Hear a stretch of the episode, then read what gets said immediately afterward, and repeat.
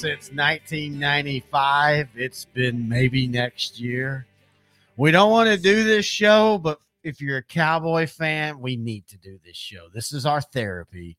This is us laying on the couch talking about all the things that hurt us. Hello, everybody. I'm Terry Bennett. That's intern Noe in studio. Uh, we've already done the conference final preview show. That one's already up, outdrinkthecoverage.com. I will be posting all those here in a little while. Uh, but now we're just going to talk Cowboys. Intern Noe, how are you doing? And what are you drinking? Well, I'm, do- well, I'm doing fine. I'm doing much better now that we've had a few shots in us. Uh, I'm still drinking the same thing I drank in the prior show. Yes. Wild Turkey 101. Mhm. For hydration purposes, I'm having some Powerade, the fruit punch flavor. Yes, best one to mix with liquor, by the way. Yeah. So in this case, I'm having the Wild Turkey 101 neat. Mm-hmm. In the other show, I had it mixed with some uh, cherry Coke or cherry Dr. Pepper. Yes, Made the same mistake again. that's okay. Uh, so yeah. Anyway, what are you drinking, buddy? I'm drinking Frio Texas vodka. And speaking of, before we begin things, folks, uh, and I'm also hydrating with Powerade. It's a little thing I created. Oh no, that's gonna be that's gonna be a mistake here at some point. Uh, but it's something I created way back camping. We call them Gator Tails. Yeah. I basically chase vodka with Gatorade or Powerade. So let's do a shot because this is gonna Cheers, be a, this. Cheers, buddy. I love you. This is gonna be a rough one. Yeah. Not the drink, the show. Yeah, yeah, we're gonna be talking some Cowboy 49er playoff football. Back to back years. This is the ninth meeting between the Cowboys and 49ers Yep. in the playoffs. Uh 1970, 1971, 72, 1992. Oh, before that, 1981, Yeah. then 92, 93, 94, 2021, and then 2022. You just brought up something I never even thought about, except for the 81, It's Yeah. been in threes. Yes. And I mean, when you look at where both teams are going into next year, very reasonable that you're probably going to have to go through Yeah. San Francisco if you're Yeah. Dallas. All right. So this is Outdrink the Coverage right here on L4 Media Company, uh, S2S Sport, uh, but more importantly, outdrinkthecoverage.com. Uh, we talk Dallas Cowboys and the NFL here, brought to you by Frisco Bar and Grill. We'll talk a little bit more about them here in a little bit. Also, Grandeur Pest uh, uh, Solutions and Mattress Depot. Uh, but before we do all that, and before we get into the complete show, I, I just want to know what when the clock hit zero, what were your what were your first initial thought? Now I know because we talked, but just tell the audience what was your initial thought. wasted opportunity.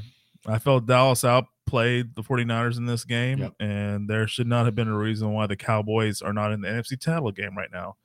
Uh, but that, yeah, that was my initial gut reactions, and it was just frustrating, especially that last play when they had that little trick play where uh, Zeke was snapping the ball. To, So that play bothered you because I, I guess it I'm- was it- in and of itself, it didn't bother me, but just the way the whole game went. And then that was the last play I saw for the season Yeah. for my favorite team. yeah. Yeah, it just kind of You know the frustrating part is I see what they were doing there. The whole idea was is Zeke snaps the ball, he's an ineligible receiver. Yeah. But where they threw it into the slot is they were hoping that Turpin would then pitch it immediately To to Zeke, Zeke, and yeah. then you you actually I'm not saying the play would have worked, but you they were trying to it, it was a good idea. yeah, It's just San Francisco, it's the last second they, they just go, hey, let's just get in the quarterback's face. yeah, And so they knocked Zeke down, and that immediately ended the play. The, the play itself didn't bother me. I- I think a lot of people, not you, I'm saying, I think a lot of people are overrating that. Like, this is why Kellen Moore needs to be. And speaking of, by the way, as we were recording the first episode, it's basically been announced that Kellen Moore will be back. We'll talk And- about that. Yeah, you, you already know my thoughts on that. Yeah, and, and we'll talk about that. Um, and and I, I think for this episode, we're mainly going to talk about Cowboys going forward. Okay. Now, the only way we can do that is to talk about the San Francisco game. Yeah. But we're going to talk about them going forward. And and to be honest with you, this is a discussion we'll be having multiple times in the se- in the off season because that's what happens in the off season. We've got to see the moves they make now going forward so that we can adjust what we think. Uh, but first and foremost, we want to thank our title sponsor, Frisco Bar and Grill. They're located online at thefriscobar.com, but more importantly, 6750 Gaylord Parkway, Suite 120. Uh, they're open 11 a.m. to midnight Monday, Tuesday, 11 a.m. to 2 a.m. Wednesday through Saturday, and then back to midnight on Sunday. You and I have been there multiple times. It's great to watch football. It's the San Francisco 49er football watching club, also the Oklahoma Sooners. Funny, two of the rivals of the teams that we watch. But you know, when we were there for that Monday night, uh, Niners versus Cardinals, we had a blast. It was a fun time. The atmosphere was great. Um, and, and I'm assuming the Oklahoma, maybe not this past year with the season that they had, uh, but that's all fun. But also, it's a great place just to go out and have a good time, do some karaoke. Uh, if you want to have some great food, I love their appetizers. That we've talked about this before. I'm a big appetizer fan when it comes to bars, kind of like what we do today. We want to graze as I drink. Yeah. Um, so yeah, check out Frisco Bar. Also, Grandeur Pest Solutions. You can find them online at grandeur4sure.com. Give them a call, 469 809 1842. Corey and the crew there, they will take care of you. The greatest thing is, is their quality, but also they're quick. You don't have to wait six, seven months. If you call them or if you go online and you ask for a quote, they're going to reach out to you ASAP and tell them you heard about them here on the show. Also, Mattress Depot, 11 locations, all the way from Wichita Falls up to Rockwall to Irving to Gainesville, all over the DFW mattress. You can find them online though on Facebook. Just type in Mattress Depot and you'll have Mattress Depot Rockwall, Mattress whichever one fits your closest to. That's where you want to go. You can also give them a call 469 264 7296. All right. So let's do it. I, I don't even know where to start. Um, do you have an idea where you want to start? It's like so many Uh, things at once, and and you know we have time, but then we also don't want to spend two hours talking about the same thing, which you and I could because we you know we're going to continue this conversation off the air. Uh, and I asked you your initial thoughts. So I guess I'll ask you this. What are your initial thoughts now that you know Kellen Moore's back, Dan Quinn is back, Yeah. but they've got rid of a ton of assistant coaches. Okay. What does that tell you? Scapegoats. You think so? Yeah, the, to me, the main problem is Kellen Moore and his offensive schemes. I really thought Dan Quinn did a great job with the defense Yeah. against 49ers. I, I really felt that the defense kind of hung in there and made the game competitive. Yep. Um, on the other opposite end, I really think that the Cowboys offense didn't do the best of jobs and trying to score points. Now, granted, San Francisco during the regular season, number one ranked defense Yep. be as it may I, hey, as much as I, I praise the 49ers, they have Bosa, they have Fred Warner. Uh, Dude, he had a game. yeah. Warner had a hell of a he's game. an unnaturally gifted linebacker who has the athletic ability of a secondary player, but is in a linebacker position. He has the the he has the build for a linebacker. yeah, he really does. He's just supremely fast and smart. And I mean, a lot of, a lot of opposing quarterbacks hate to play the 49ers because of him. Uh, I haven't said that like Bosa, Warner, uh, the safety for them that I keep referencing, Talanoa Hufanga, uh, Tashaun Gipson, uh, Charvarius Ward, one of the best cover corners in all of football. Uh, Jimmy Ward, we'll talk about later with the tackle on uh, Tony Pollard. Uh, they're just so talented across the board on defense. I knew they're going to give the offense fits, but to me, just gut reaction, just watching that game, I felt Dallas was just the better team. And I think this was Brock Purdy's first real competition against a really good defense. Yeah, and um, he struggled. and he struggled. But you know, give him credit. He still gives me some 2016 Dak vibes where he was making some plays that a typical rookie, especially someone that was Mr. Irrelevant for 2022, would not make. So I will give him credit. He did make some plays that you know you typically wouldn't see from that draft pick. Uh, but also like with the 49ers and Shanahan, what he did so well was get more diversity on the offense. You know, he got Elijah Mitchell was kind of a breakout star this year, and then they traded for Christian McCaffrey, so they got you know two stud running backs. And on the receiving end, they got Deebo Samuel, they got Brandon Aiyuk, and then if they ever need him, uh, you know, Jauan Jennings. So they have a lot of real good talent, and it's it's kind of hard to double team anyone on the 49ers. But the Cowboys defense did so well against them, in my opinion, especially like goal line situations. Like Hankins had a pretty good game. He had a couple tackles. Uh, Micah Parsons. Micah Parsons. That, first play of the game. Yeah. I mean, that's when you realize, yeah. honestly, you and I had talked about it last week, and you and I talked about it all year. Uh, everybody talks about the the run defense of Dan uh, of the Cowboys, and everybody says, "Well, in the draft, we need to get this." And I keep trying to tell people a lot of it's scheme. Yeah. like they're they're trying to get to the pass to the quarterback because they're they're, they're going to bet that most teams aren't going to run on them consistently, And- even if they're successful. Correct. In, in this day and age, that's just what Yes. offenses do. They're more pass heavy. So Exactly. if you have a defense that can actually uh, pressure rate just like what the Eagles do, which the Cowboys are, you know, Eagles and Cowboys have about the same amount of pressure rate. Yes.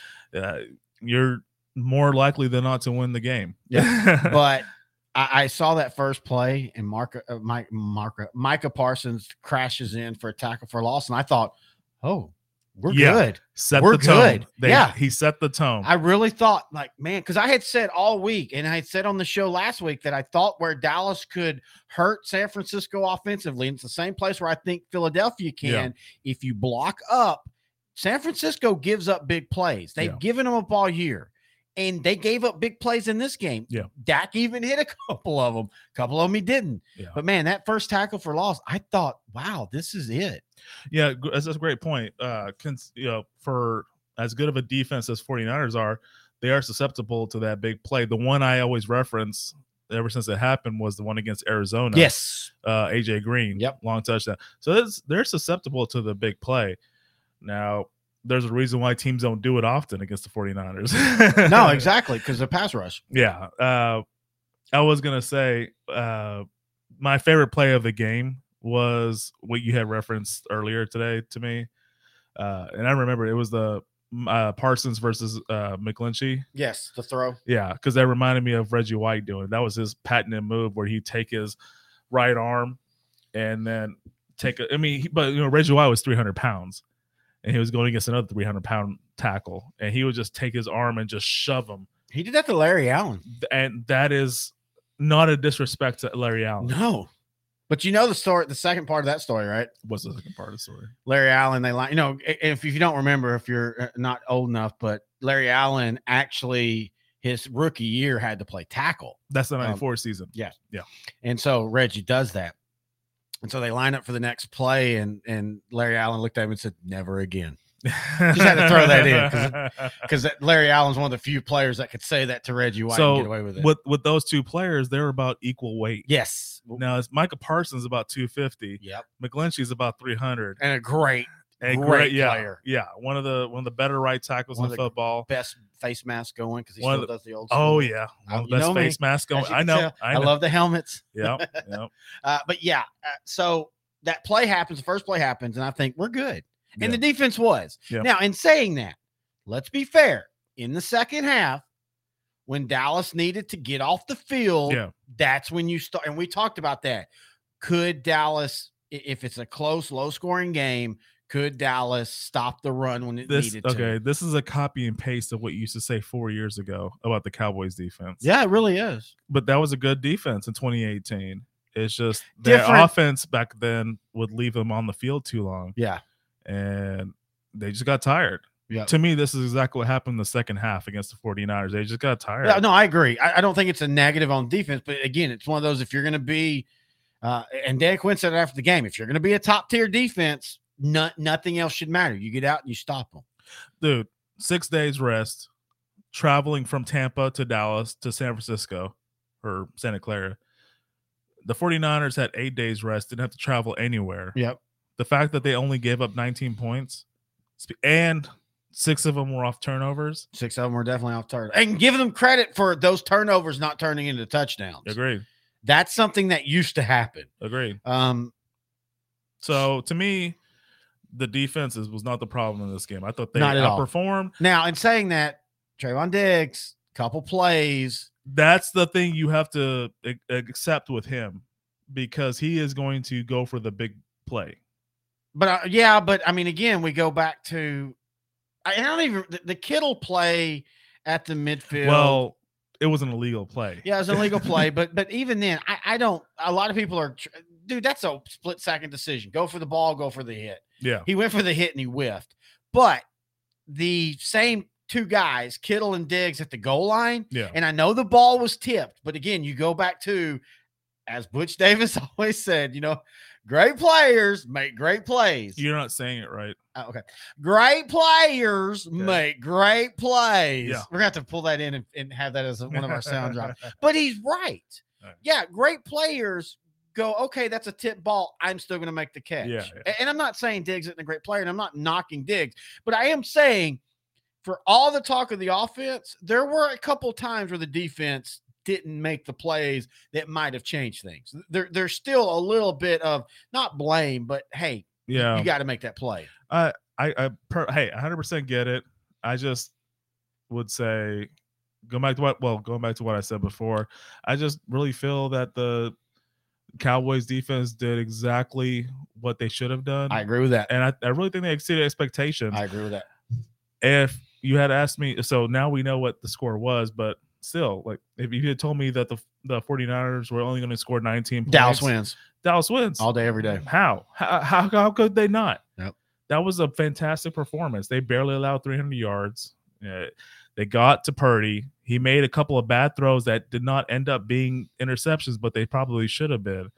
Uh, They got Yeah. to Christian McCaffrey. McCaffrey was McCaffrey, yeah. stymied all game long. yeah, I mean, Kittle had a great game, but most of it came from that one great catch that should not have been a catch Good because point. of a you know the he was an eligible okay, so receiver. so let's go ahead. So, I, technically, I think you're. I think that's illegal, but it's also something like I don't know if that's. I, I don't know. I, I'm conflicted. Like, do you want that to be the reason you lose? No, but do you also want that? I don't know. It's that wasn't the reason the Cowboys lost. No. All right. So let's just. All right. So first off, Dan Quinn's back. Kellen Moore's back. So our coordinators are back. Yeah. I, now I haven't read if maybe McCarthy's taking over more on the play call. that would be worse. Would it? Yeah. I mean, why? I, I I just get 2017, 2018 Packer vibes. If Okay, so why does he? Okay, so let, us go ahead and have this discussion now because you and i've talked about this off the record, uh, many times off the record, but so what is so different that why why do Cowboy fans want Sean Payton over Mike McCarthy when they've literally done the same thing their whole career? Like People- their records are almost exactly the people don't see that. People see Mike McCarthy for his 2017, 2018 reign with the Packers. Mhm. People see Payton for the championship he got in New Orleans, which people feel that when I say people, I mean like majority of football fans, they feel like it's almost impossible to get a championship in New Orleans. Uh, and then see the lull he had in 2014, 15, 16, but then revamped that team into the monster they were from 2017 to 2020, where they were basically one of the top three teams in football every one of those years. In 2018, they should have won the Super Bowl. Yeah, they should have, and they should. That was they not their fault. That I will not blame them for that. No, that. hundred one. percent. I Yeah. I do get that, but I, I I just think that But they, they had bad losses, and the next year they lost the the Vikings at home. and nobody talks about that. Yeah, That- that a- is a collapse Yeah. of epic proportions. the Vikings came in. I mean, the Vikings exceeded expectations that year by beating a, a great Saint team at, at you know on the road in the wild card round. Then they got destroyed by the 49ers the next week. Yep. The following year, the Saints won. Uh, I think they beat the Bears in the wild card round, and then they uh, lost to the uh, Buccaneers, who ended up winning the Super Bowl. Uh, but that was only because they turned the ball over like four times in that game, and they had controlled the control. They had destroyed the Buccaneers during the regular Yeah, season. they owned them both yeah, games. Yeah. Yeah. So 2020, 2021, they had beaten the Buccaneers four times, but they couldn't beat them in the playoffs that one time. So But how many Super Bowls are they getting at? zero. I mean, for all the talk Zero. about Payton, Mike McCarthy has went to a Super Bowl more I- recent, even though that's been twelve Agreed. years. Hey, and you know, I remember I remember the 2018 matchup between the Saints and the Cowboys. I had told you Yeah. specifically if they just double team Michael Thomas and uh, Alvin Kamara, they'll win. And that's exactly what. and they that's did. exactly what they did. And they won an ugly game on Thursday Night Football, uh, post Thanksgiving. Yep. Uh, That felt like that felt like that was a, again. We go back to, and this is why I said last week when I point when I pointed out that Joe Buck said the Cowboys have broken through, and I Yeah. kept saying no, they haven't. They don't break through till you win the division, Right. a, a divisional round. Um, all right, so I, I mean, let's just jump right into it. Dak Prescott, Yeah. was this year what we're going to expect going forward, or was this just an odd year? Because for all the talks about the interceptions, and you and I were kind of watching some other stuff. We were watching Nate Tice on the Athletic, and I thought he brought up a good point. And I, and I, I think I said this last week. The interception thing was not great, but it also was kind of overstated. Like there wasn't a lot. Like you could say, well, the Washington game, the interceptions mattered. Yeah, but I mean, it was the end of the game. It was the end of the season. The, everything had been decided. For all the talk about Dak and his interceptions, none of them were like game breaking. Oh my God, that changed the season. I, I, think the interception thing gets a little overrated. I think interceptions are just. I, I think every quarterback in their career is going to have a, a stretch and multiple stretches for some quarterbacks where they just turn the ball over. The question is, though, is that a one year thing or is this about to be something we're going to see going forward? Mahomes had that for a bit last season. Yes, he did. So uh, it, it, this could be just a small blip, a little small stretch. I don't really don't. Think. And he still threw. Mm. He still threw 23 touchdowns in only 12 games, and he still finished. And, and I, I, have a lot of issues with the QBR because I think it, it's weighted weird but yeah. he still finished with a top six QBR in okay. the games that he played. Yeah. He still finished eight and four. He's still in the last two years 19 and nine as a starter. And, and, and you know, we always talk about well, stats don't mean anything, but wins and losses are supposed to uh, mean something. Yeah. 19 and nine. That hasn't been done. Tony Romo never did that. It hasn't been done since Aikman. What do you mean? Like 19 and 9, back to back 12 win seasons, all no. that. Hmm. Romo never did. As much as I well, Romo, yeah, yeah. I mean, but I'm just saying. So, I, I, I don't know, man. I'm I'm like you. I, am confused and I, am concerned. And let's go ahead and so the fact the fact that Kellen Moore is back at the OC, I just feel that it's gonna be the same thing in 2023. I'm just gonna look to 2024 if, if that's the case. I just don't see him. My my my biggest issue with him is I I say screw the stats when you consider him. I agree.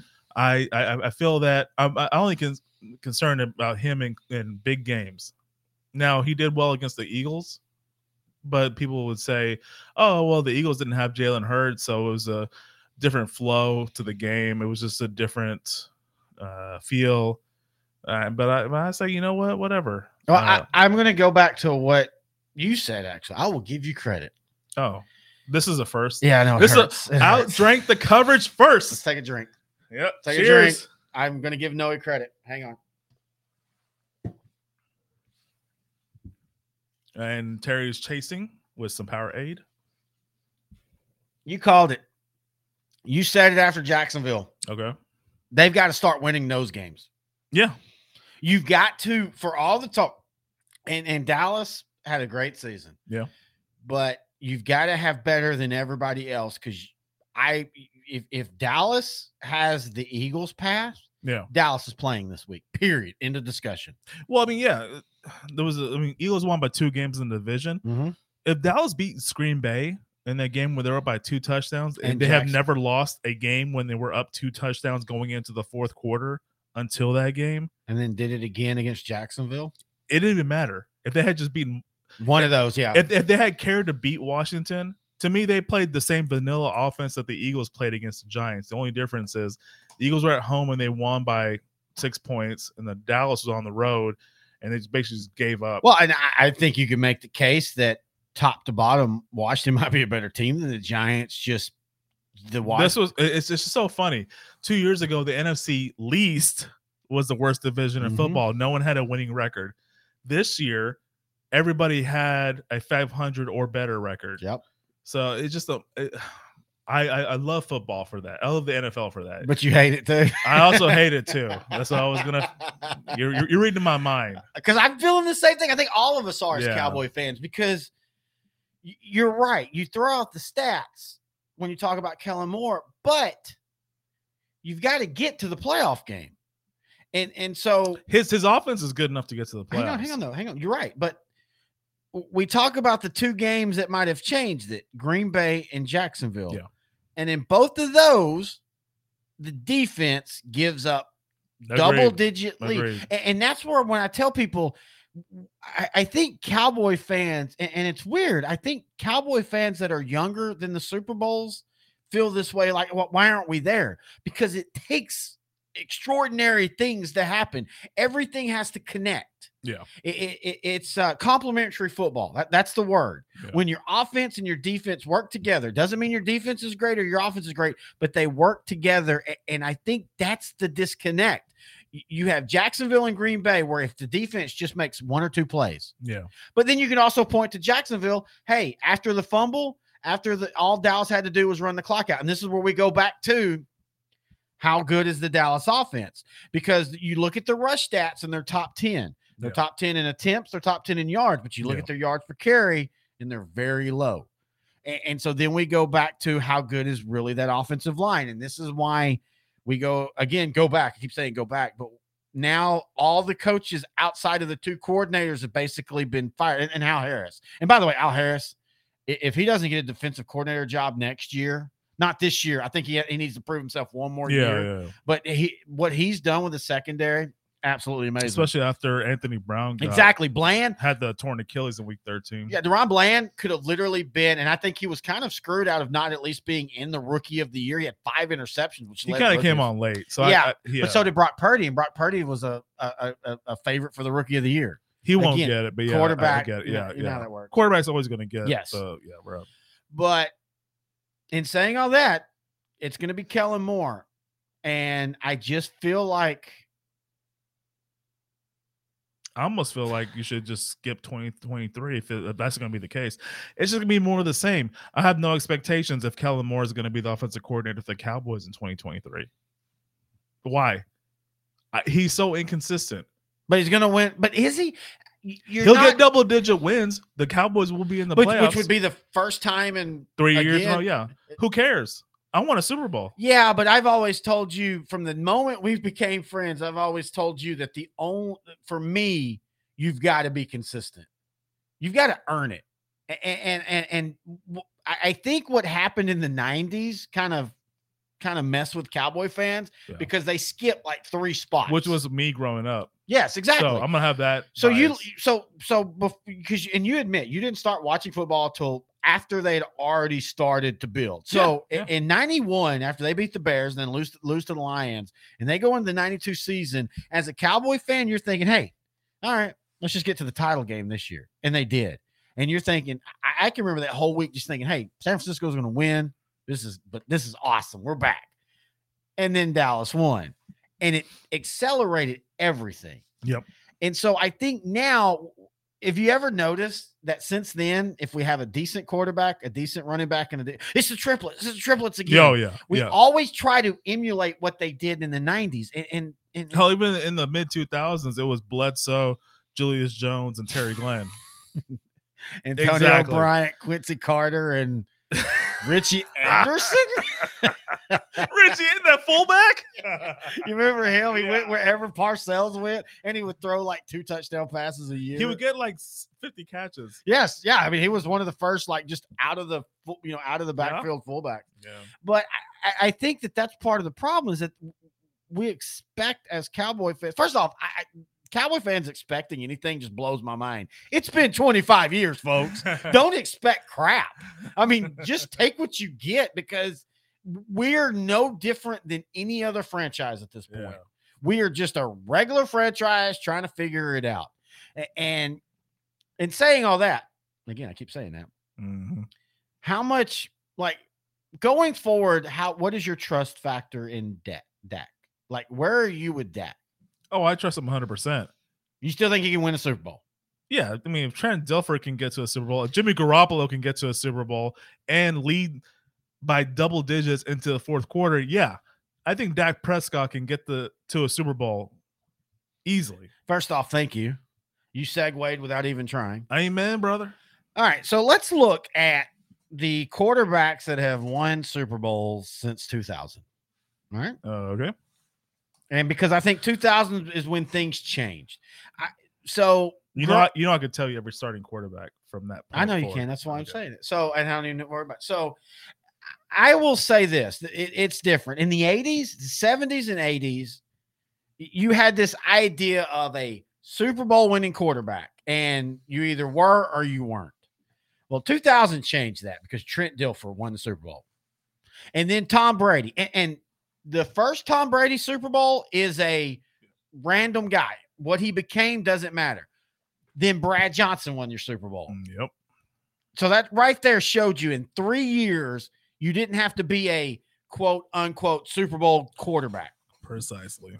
Then you've got what I think is the biggest one, the Eli Manning. I knew you were going to say, that. say that. Yeah. He has basically every playoff win in two seasons. yeah. The two years that they won the playoff 20, or Super Bowl. 2007 and 2011 season. They did not win another playoff game under him in any other year. oh, so- that part I didn't know. Okay. Yes, yes. He But now I'm thinking about, yeah, yeah. he I was see oh it. 04 except for those two. Yeah. So is and we're talking about people trying to make a case that Eli Manning's a, a Hall of Fame quarterback. This is a guy that finished with the same 500 exactly Yeah. and literally almost the exact same pass uh, touchdowns as interceptions. And yet you're going to say he's a Super Bowl or he's a Hall of Famer because he won two Super Bowls? That's That Giants front four was a Hall of Fame collaboration. but yeah, the uh, Eli Eli will be a Hall of Famer. He he will he will get enshrined in Canton okay. So point. I don't know if it's first ballot, but he will definitely get. It. Oh, I don't think he gets first. If Demarcus Ware doesn't get first ballot, nobody. I'm that was the I'm biggest. I'm sorry, that is the biggest first ballot snub in history. Yeah, I, I don't get that one. Yeah. But anyway, all right. So let's look at the next ones. Okay. All right. So Eli Manning wins. Okay. Peyton wins in 2006. That was a coronation. It finally happened. It wasn't even their best year, but yeah, It wasn't it, by far. That's one of the worst Super Bowls. Just it was the, the, the, weather the hurt. weather. The Prince was awesome. Prince was awesome. Prince was awesome, and it was raining, so it's perfect. Yeah. yeah. Hey, oh, purple rain. Um, Yeah. but all right. So after that was Ben Roethlisberger. Uh, uh, 08 was a so 05 was not a good year Mhm. for the Steelers, but 08 was a better year for Yes. Roethlisberger. Yeah. No, he deserved Yeah. Two Super Bowls. he became a star. yes, yeah. he did. All right. But here we go. You ready for this? All right. And let me finish all this. So before the next Tom Brady, we have Aaron Rodgers, Mm-hmm. Eli again, Joe Flacco, Russell Wilson, and then Tom Brady. All right. All right. So we all consider Aaron Rodgers amazing because he's won a thousand MVPs. Yeah. But how many Super Bowls has he won? One. We all consider Drew Brees amazing, and he is. He won MVPs, but how many Super Bowls have he won? One. Russell Wilson, one. One. Nick Foles, next. you see my point, though? Yeah. So this idea that there's a yeah. a quarterback Mhm. style, whatever that had that's just not true. It's about your team. It's always been about your team. Roger Staubach was a better quarterback than Terry Bradshaw. Period. Easily. End of discussion. Steve Young was a better quarterback than Troy Aikman. Ah, I I don't know if I agree with that one. Steve well, Young was a better pure quarterback. that is not an insult to either of those. No. those are both Hall of Fame quarterbacks. Exactly, deservedly so. Steve Young. So a lot of people that didn't watch football in the '80s didn't re- realize Steve Young really wasn't a starting quarterback Exactly. consistently until his. I think it was 31. Yeah. So he became a Hall of Famer just based off a short period of time, but that was seven eight year period with the 49ers as a starting quarterback Yep. were so good he had to go in first ballot. That's how good he was in that short period of time. But I mean, he started at Tampa, USFL before that. Yeah, he he struggled. I mean, he wasn't. I mean, USFL he was great, but Tampa, Tampa, was- Tampa was, terrible. and then he went to the 49ers in his mid 20s as a backup to Montana. He had some spot starts. He did great, but a lot of people attributed that to He talent around. He breaks. it. Sorry, the Yeah. Minnesota run. Oh, one of the greatest runs of Iconic all run, time yeah. by a quarterback. Uh, I think they lost that game too. Yeah, they did. Uh, Same thing with, by the way, Tony Dorsett running the 99 yards Yeah. against Minnesota. They yeah, actually the lost Monday that night game Yep. against the Vikings. Dallas lost that game. That was yeah. a weird year where they played them in the same calendar year like three times because of how the the strike had went. I know, much like the Bengals and Chiefs in 2022. Oh, good one uh-huh, All uh-huh. so so since 2000, give me your top five quarterbacks. Just off the top of your head, top five quarterbacks. Peyton Manning, All right, Drew Brees, Tom Brady, uh, the Aaron Rodgers, Mhm. uh, Patrick Mahomes. all right. So out of all those, now Mahomes, of course, the story I, is I, I'm really going only putting Mahomes in there because if you say 2000s, like he's only been in the league for six years. yeah, but he's transcending the league. Okay. So I'm, I'm gonna. So so how many of those Super Bowls have they all won? Peyton Manning has two. Tom Brady has two. and I wouldn't even give Tom uh, Peyton Manning's a hard one because the the second Super Bowl was was last season. terrible. Brock Osweiler was almost should be attributed for that Super Bowl more than Peyton Manning. Hell, Cam Cam Newton looking at the fumble might be the biggest play of the game. I was such a big fan of that Carolina team. I was too. I, I really 15 and I was so torn because Demarcus Ware, my favorite cowboy of all time, was Yeah. on the Broncos, but I I thought Cam Newton was the neutralizer in that. I thought- topic for the offseason. yes. Our favorite Cowboys and why. Yeah. And speaking of uh, our off-season shows, we're going to be the, new network allows us to just do a complete. We're going to have sports movies. That's why our new logo, by the way, if you see it, which we want to thank Wes for doing that. He works for the the network and he he's our graphic designer, uh, and he did a wonderful job. I'm trying to. For some reason, I can't move anything. I think everything's frozen. Uh, but yeah, here's our new logo. Um, it- it's awesome, uh, and we do appreciate that. But yeah, I- my point is though, since 2000, we'll, we'll go 2006 when Peyton won because he wins two. No, Everybody except for him and Tom Brady are one offs. So this idea that there's a quarterback style or you have the certain whatever, whatever Yeah. we used to think, it's just not true. Matthew Stafford is it, it literally spent his whole career being, you know, av- people would debate. a great player on a bad team. or was, was he just part of the reason why they were bad? He was good until it mattered, blah, blah, blah. Nick Foles, Joe Flacco. yeah. Joe Flacco, and, and the great thing is, or the funny thing is, is Joe Flacco, out of all the talks, had one of the best postseasons ever. Yep. But he only won it one. And then Yep. after that, he became average again. Well, that was his thing. He was an average regular season quarterback, but elite postseason quarterback. In that one year. Yeah. In that one Well, I mean, th- some people go back to uh, everything up to the 2011 s- 2012 season, 08 as a rookie. Like, you know, Brock Purdy, we'll talk about him, but Brock Purdy is the fifth quarter, fifth rookie quarterback to get to the NFC title game. and you know the one that nobody remembers that actually might have got screwed by the way the, the game was called back then? Shaun King. Oh, yeah. The Yeah. Bert Emanuel touchdown. Because of that one play by Bert Emanuel, now we have instant replay. Okay, so it's outdrink the coverage, so this is what we do. I want to say this. I have an issue with how catches are called now. I think if the ball doesn't touch the ground, it should be a catch. Correct. If you fall out of bounds and Yeah. you bobble it, but it lands on your chest, Yeah. that should be a catch. I've always thought that too. I don't understand it why. takes away from the feel of the game. yes, it does. Yeah. Uh, Joe, John Madden said it best. If it looks like a catch, it is a catch. Rip and agreed. Yeah. Anyway, so my point is this whole idea that Dak Prescott can or cannot win a Super Bowl, that's just that's not a thing. Yeah. He is talented enough. Now, that doesn't mean he, he he doesn't have things he needs to work on, but he is talented enough, and I think he has shown enough that you build the team around him, you can win a Super Bowl. Now, my question to you is why did Dallas feel that they went from 2020? You give me 2020's offense Yeah. before he got hurt. Oh, yeah. yeah. 2020's offense with this defense, and Dallas might have gone undefeated this year. Why does Dallas, and it's not salary cap, Yeah. this goes back to the front office. Why does Dallas, they can never seem to, to, to stay with one philosophy? Now, the, the one thing they are doing now is they're drafting more as far as they're not trying to sign free agents. Of course, now everybody's mad about that. Yeah. It's funny. 10 years ago, everybody was pissed that Dallas didn't draft. yeah. That's the one thing Dallas has done well is draft.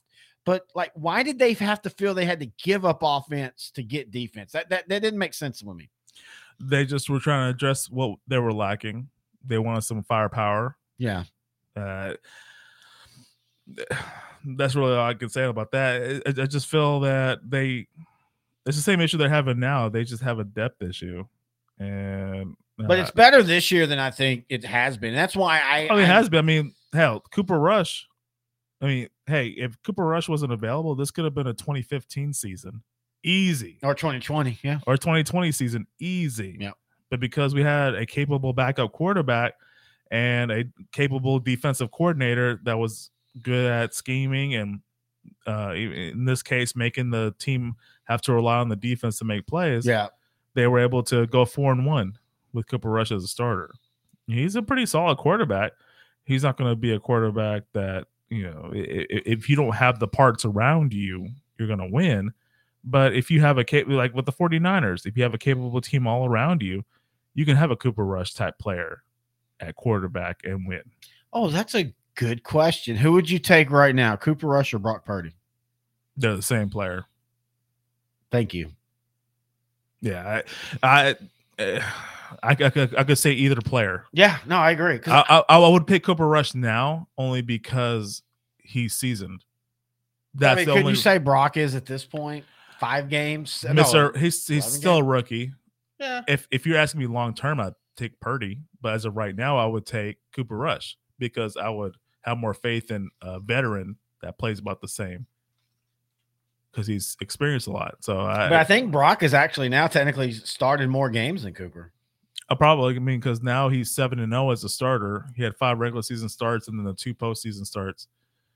Um, Cooper. oh yeah, I, I really did want to talk about this one stat. Yeah, go ahead, so, go ahead. uh, so there's never been a rookie quarterback that's taken a team to a Super Bowl. Yeah. that is the biggest uh, obstacle that the 49ers are going to have to overcome. So they're going to have to they, they would make history if they would make the Super Bowl this this season because he would be technically the first rookie quarterback to start a Super Bowl. The other ones that had opportunities, No. 99 Shaun King, he Yeah. got screwed over by the Bert Emanuel not catch, Yep. which was a catch, and that eventually created the uh, instant replay Yep. rule. Well, brought it back. There had been Or instant brought it back, yeah, yeah, yeah, yeah, correct, correct. And then uh, 2004 was uh, Ben Roethlisberger, Yep. the 15 to one Steelers. Uh, they they were just a great running team at that point, Yep. and uh, the Patriots exposed them Yep. to get their third Super Bowl in four years. Uh, and then uh, in 2008, Joe Flacco. Yep.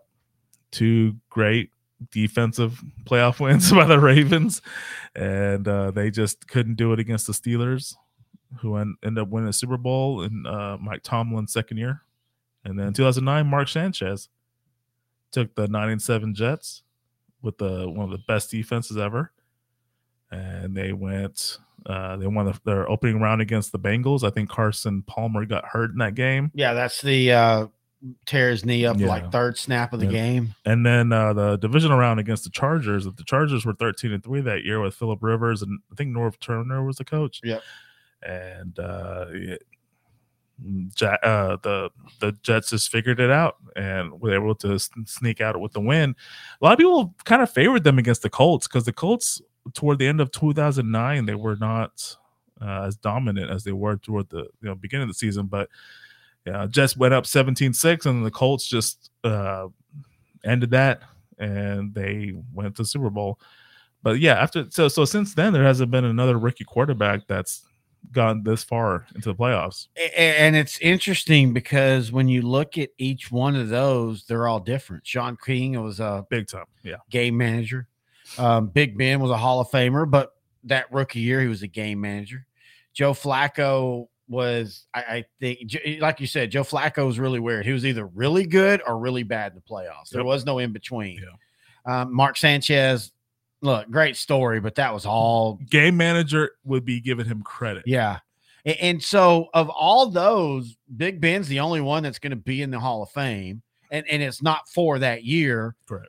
Every other one either just was a journeyman or, you know, I, I guess Joe Flacco. I don't think he's a Hall of Famer, but I think he gets into I, I think he'll be in the discussion with the Veterans Committee. I think he got that big contract and just uh was done. I, I, I don't I don't really don't think he tried after getting that big contract. well, just just based off of how that team performed after the 2012 season, you could see that he, he was not the same quarterback. all right. So you bring me to the next one. All right. can teams win with a big contract quarterback?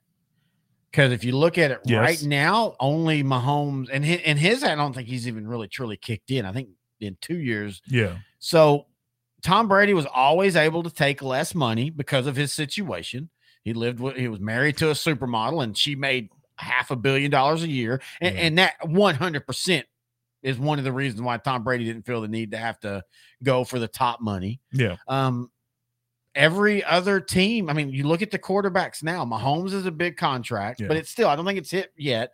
Burrow's is on a rookie deal. Yeah. Jalen Hurts is on a rookie deal. Yep. Brock Purdy's on a rookie deal. hmm So again, the question is if you haven't won when your quarterback gets to year five, is it better to just start over?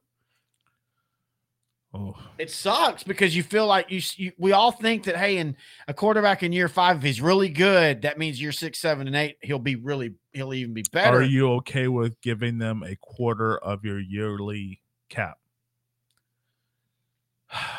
That's. I think to me, 2022, you look at these final four teams, Mhm. a lot of them are built off of depth, especially the 49ers. Now, the Bengals maybe more so on defense and the offensive line. Uh, Eagles, all around.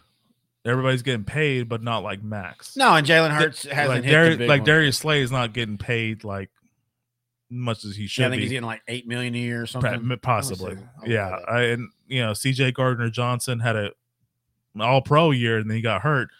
Uh, you know, without him, they, they still had an elite secondary. So it, it's it's really hard to build a Super Bowl winning team if you're giving probably half your cap to one player. Mhm. So I, me personally, if I was building a team, I would not have a Mahomes type player because it would make me feel obligated to pay them market value. Market value for someone like Mahomes is probably a, over a quarter Yeah, I, of your yearly cap. I- I'll pull that one up here in a minute. But I, you you brought up the name, um, and again, we're new mic, so if I'm a little off, I'm sorry. You sound great to me. Oh, thank you, buddy. Um, Darius Slay this year, his cap hit, Yeah. nine million, Five million, nine, nine, not Oh. bad. You know what his cap is? Hit, hit his Good next. guess. you You, know- you, you, Yeah, I said eight. I Yeah. pull that out my butt. yeah. You know what his cap hit is next year? Twenty six million. He will not be a. He will not be an Eagle unless he restructures. well, how old is he too? Is he like in his early thirties? yeah, he's like 31. So a secondary player in his early 30s, he's definitely going to be uh yeah, that he'll definitely be cut or he's gonna restructure. Like so, you know, Zeke, kudos to him, he's gonna turn 28 in in uh 2023. He's willing to take a pay cut, yes.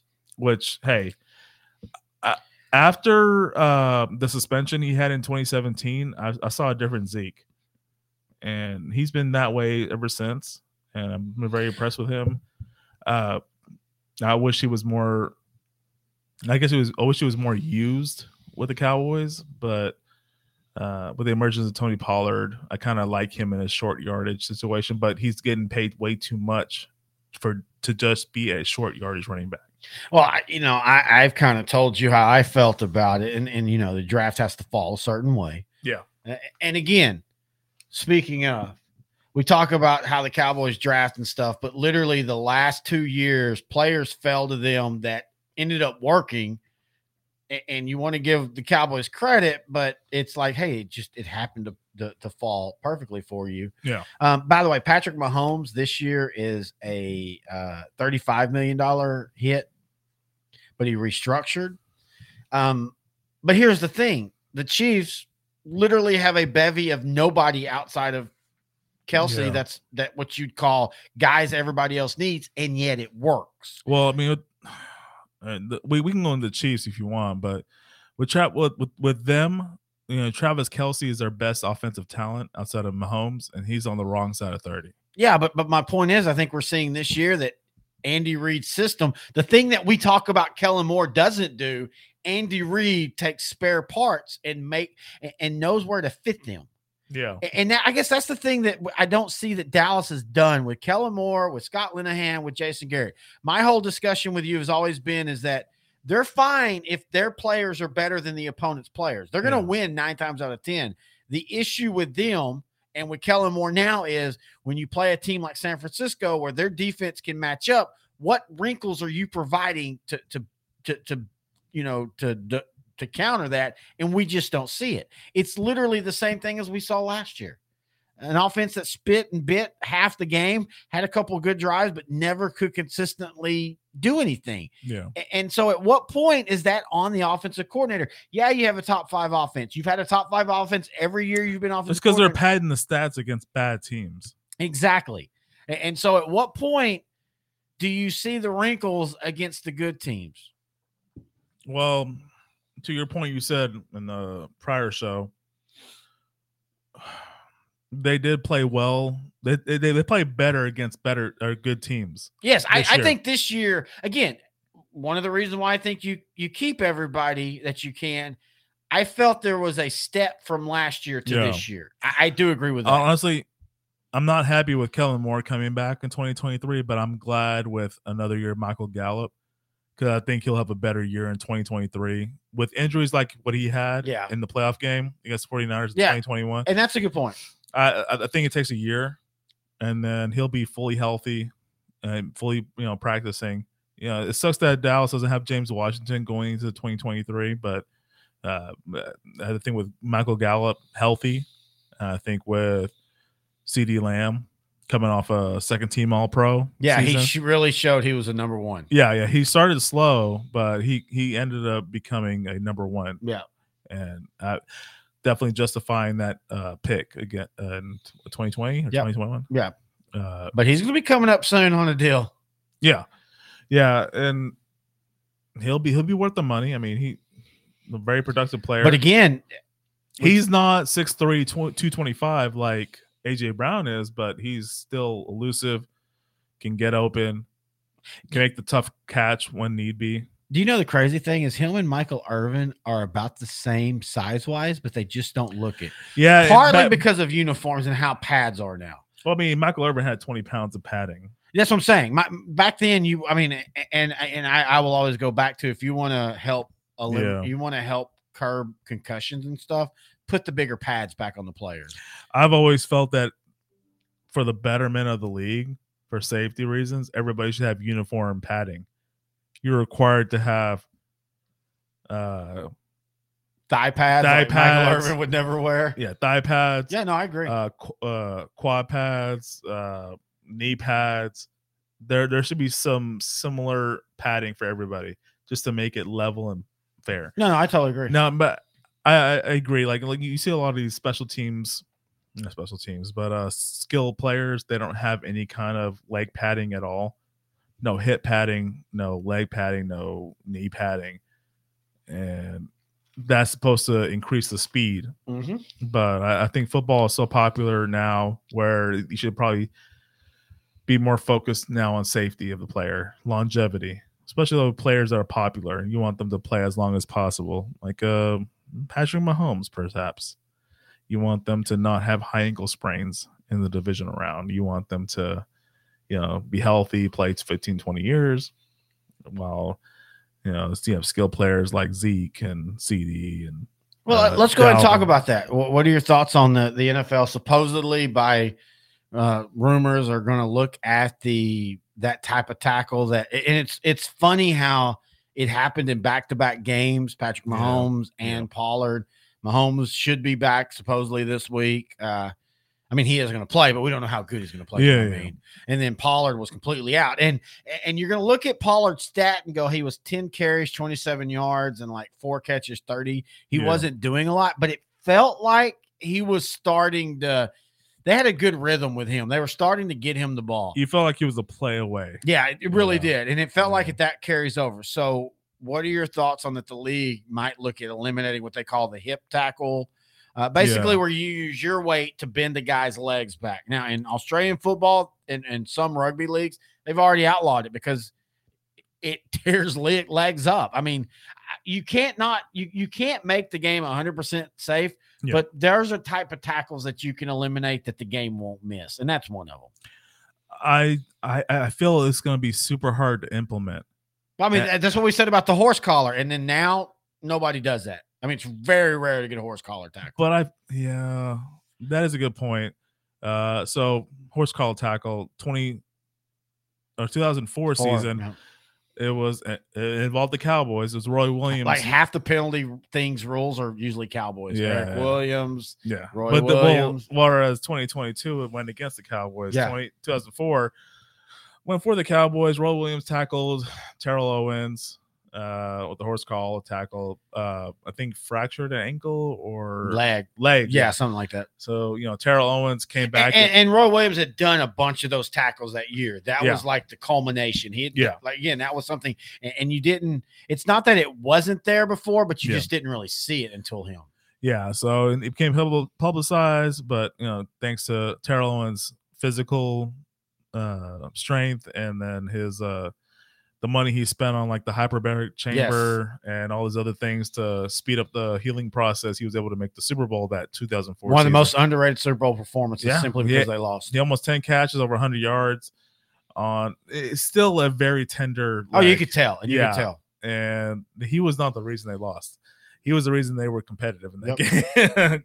the, the the Patriots in the 04 season, we had referenced that season just because of uh, uh, Roethlisberger. Yeah. that was his rookie year, and uh, yeah. So with this, I I, I just it, it seems like it's gonna be harder to implement because that seems like a natural tackle to make.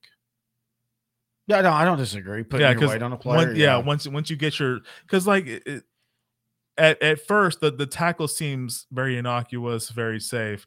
You're grabbing them by the hip, and you're just trying to secure the tackle. Yeah. But the problem is at the very end of it when you're applying your weight to the lower body yes. of the player. Or you're you're taking your legs and scissoring their legs. Scissor. Scissoring. All right, excuse PG. Yeah, Okay. but it's doing that. Uh, Yeah. But I remember what I, I got to talk to an NFL official once, and we were just joking about it, and and he said rules are not made for the current players.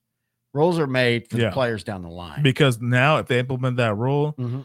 Eight nine year old kids that are playing pee wee, stop tackling like that. yeah. And and so ten yes. years we'll we'll see the benefits of it. exactly. Yeah. and it's frustrating and i get people well actually i don't i i, I think that well no I, I was gonna say i get people being like they don't like it but i think Yeah. people are just like it's the same people well games shouldn't be played inside because they weren't back in the day well they weren't back in the day because nobody thought about hey let's just build a dome yeah. nobody thought about that Yeah. so the idea that they did it before that means it's better it's the same thing where people now do the whole like uh i want to eat the caveman diet cavemen lived to like 30 so do you really want to live that diet because that's nope.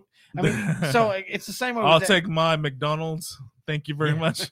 but it's the same way now i mean we do that with football like oh back in the day where they ran the ball 40 Yeah. times well yeah because that's they didn't think about hey we could just throw look, look at the routes you and i were just talking about this earlier today troy aikman give troy aikman the routes that they run today Oh man. and it's he's a completely different quarterback. Yeah. People don't realize when people say, "Oh, Troy Aikman shouldn't," have, and I'll even say this about Terry Bradshaw. You know, he shouldn't be a Hall of Famer. His stats. Troy Aikman was throwing the ball down the field every route, simple ins and outs. There wasn't like we're gonna have And he still completed two thirds of his pass. yes, but but but but you look at him now and you look at him in in, in, in like today's stats. Yeah. He looks like he's a bad quarterback, and, and he's not. Again, it goes back to you, you, the game today. Uh, even though I still feel like we're in about to be in a, a flip era where we're starting to throw the ball down the field more. I, I think that's why we have more interceptions Yeah. because teams now realize 10 years ago or five years ago, I say 10 years ago, teams played shell. Let, let everybody dink and you down the field. Don't hit, give up the big play. And but now you, you see the the decline in tight ends. Yep. That's kind of attributed to that that defense. Yeah, And- now it's like, let's just not give up the big play. and then credit to Mahomes' supremacy. He's able to learn to hey, I'll be I'll be patient. I'll, I'll do a 15 play, 90 yard drive, take 10 minutes, and still score a touchdown. Yep. I have no problem doing that because I got the best tight end in football, one of the smartest tight ends in football as well. And he'll hey, he's in his early 30s, but he's definitely a first ballot Hall of Famer. oh, Travis yeah. Kelce, Oh, yeah. I mean, he goes down. I mean, it's Him, him and his brother. They're both two different people, size wise, personality personality. wise. Yeah. uh, but they're first ballot Hall of Famers just for the way they play the game. It- they're they're so intelligent and they're so athletic, and they they they're both different, but they play with the same love and uh, childlike happiness. You like that you and I played Yes. when we were just playing. Like you know, I grew up in an apartment, so like I uh, have some apartment friends, you know, people I live in, I brought in some my my same age. Yeah. we would all play, and it would just be you know three on three, four on four, and we find open field, and it, it was it was it was beautiful. That, that that's how you play. Oh That- yeah, I, I've always said you and I have talked about this. If you played, whether you played at high school, college, or pro, Yeah. the actual game of football is fun when you play it. But No, practices and Oh, all that suck. that's a yeah. I hated practice. Everybody did. Yeah. So for these NFL players that can find the way to still get through that, Yeah. dude, all credit to them. Oh yeah. I, I don't, you know, outside of the money, I don't even know if I would have wanted to play pro football Yeah. because it's just, I just, man, practice sucked. Yeah. practice sucked. No matter if you were a starter, a, a reserve, nobody thought of you. It sucked. Well, for me, it sucked because I was always expected to do whatever the coaches said, like teacher's pet, sort of. Yeah, But for you know football, uh, you know, so if I had to run a drill, hundred percent, you're supposed to do it. Yeah, no, Yeah, I think I- all. Yeah, I think all. I, and then it got to the point where I, I felt that I was not allowed to mess up as far as like not going 100%. Yeah. I could mess up like getting a pancake by somebody, but I couldn't mess up as far as like not giving effort. Yeah, no, exactly. And it just again, you look at players like Travis, which is I was gonna say, it's funny how you, you look at Gronk, Yeah. Jason Witten, Yeah. Antonio Gates, Travis Kelce, all within the last 15 years. Oh, Yet it feels like we're in an era where tight ends, unless something changes, aren't that big. That's why I'm big on like if you want to let Dalton Schultz go, I'm fine with that. I, I think. Ferguson, This is supposed to be one of the most, the strongest. Well, we'll, we'll, we'll talk about the draft Yeah. and late future episodes, but this is supposed to be one of the strongest tight end classes of all time. Yeah. So But I, I even look at what they have on the roster. If I'm Dallas, and I'm fine with Ferguson and Pendershot, whatever Yeah, his name was. yeah. I, I think that they both could do. And this is nothing against Dalton Schultz, but let's go ahead and go back. We'll finish up with. I, I know the game was over, but the last two plays with Dalton Schultz. Yeah. You, you want to talk about Dak, and you want to talk about Zeke, and, and you want to talk about effort, and can they be a Super Bowl winning quarterback? yeah. you had a tight end who basically two plays in a row just basic I, I don't know gave up Uh, that's a tough one. Yeah. I mean, I I see what you mean there with Schultz. i mean I, I- the first they, one I, think they just kept him just because they had no other options. I, yeah that's why they tagged him Yeah. you tag him you pay him this year and let's see what happens yeah. and, and i don't think he showed you anything that makes you think he needs to be a top five paid he had end. made he had some he had some pretty good games toward the end of the year. He did score the only touchdown for the Cowboys in that divisional round game against the 49ers. I feel that he has some talent. To me, he's just another Blake Jarwin. Oh, it was just a skilled tight end, a little undersized, can make some plays. Got not the best blocker. Um, the thing I liked about Jason Witten, he was such a great blocker, but I don't think we'll ever get that type of player again unless we draft for it like that Notre Dame player, Michael Mayer. I think that Dallas would benefit more from someone like him than what the current crop of tight ends for the Cowboys is right now. yeah no I, I totally get that i just i just What's this song? party's over Oh wow, okay. Yeah This this this, this really hits home now. Call it a night. The party's over. Now, I will say this the party's not over for Outdrink the Coverage, as we're going to be having off season episodes almost each and every week. Uh, next week, we're going to record our big Super Bowl show uh, where, where you and I are just going to break down the game and get crazy about it. Uh, but we're also going to be doing, and this is part of the whole thing of why on the new network, you and I are going to get to finally do what we want to do. And that's why the new logo, uh, if you see it, it, it says it perfectly. It- it- it's, you know, it's booze, it's sports, it's movies, it's football, it's food. Yep. So we're gonna do all season shows where we're talking about movies. I think the first one we're gonna do is draft day. Um, so we're gonna start early with sports movies. We might eventually move on into something else, but we're gonna Yeah. start with sports movies because there's so many to do. Uh, but we would do want to thank everybody that has listened to us each and every week. Uh, it's tough as a Cowboy fan, but again, I, and, maybe I'm lucky. I'm old enough that I got to literally experience three and then technically four, even though I don't remember the 78 one against the Mm, uh, yeah. Broncos. Yeah. I'm not saying I'm content, but I'm also not stressing out. If the Cowboy, I, I don't know, maybe it's jaded, but I've got to the point now where, and I've told you this, I just enjoy watching football. Like I'll just watch the red zone and I'll put the Cowboys on the laptop. I, I'm fine with that. And it's nothing against Dallas, but it's just I just like football enough to where whether the Cowboys win or lose, that's not going to destroy me uh, as far as the rest of the season. Uh, I think I'm getting to that point. And I don't know if that's a good thing or a bad thing. Uh, you're just content, Yeah. which a lot of people say that's the ideal goal to have in life Mhm. overall in general. Yeah, that's a good point. uh, non-sports related, but I tend to disagree. I want to be happy. I, I think part of it is just that I've gotten older. My competitiveness of well, you saw different eras. You saw the mid to late 80 Cowboys. Think think for, from my perspective, I saw it from them in the early 90s when Dallas was just winning Super Bowls. So I expected that going forward as a kid. yeah, that's a good point. And then now they haven't done anything since the 95 season. Now they're going to 2020. That's 28 years. I mean, come on. it's not fair. no, that's a good point. I, I when I started, like when I remember again, Yeah. I barely remember 80. I barely remember Dallas losing to Philadelphia. I, Yeah. I remember certain things. Yeah. The, the first one for me was 81. Mhm. So all I knew was heartache. Yeah. And, and then reading in the history books of the Cowboys of the 70s. Yeah. So when the 90s happened, that was like, oh wow, this we can do this again. Yeah. But since then, I'm just like, okay, we won. I, I've always told you what broke me was it's not even the Cowboys. Oh, you know what we forgot to talk about? What? You remember you said something about uh enjoy the actual sport. Well, that's exactly that's exactly what I'm about to wrap up to. Okay. Enjoy the sport. The, the debate is fun, Yeah. but just enjoy the sport. Yeah. I, I I think that's one of the things we're in this era now, and this might be the era we live in for the rest of eternity. But we we're we're worried more about the wins, and you and I've talked about this more more Yeah. times than one.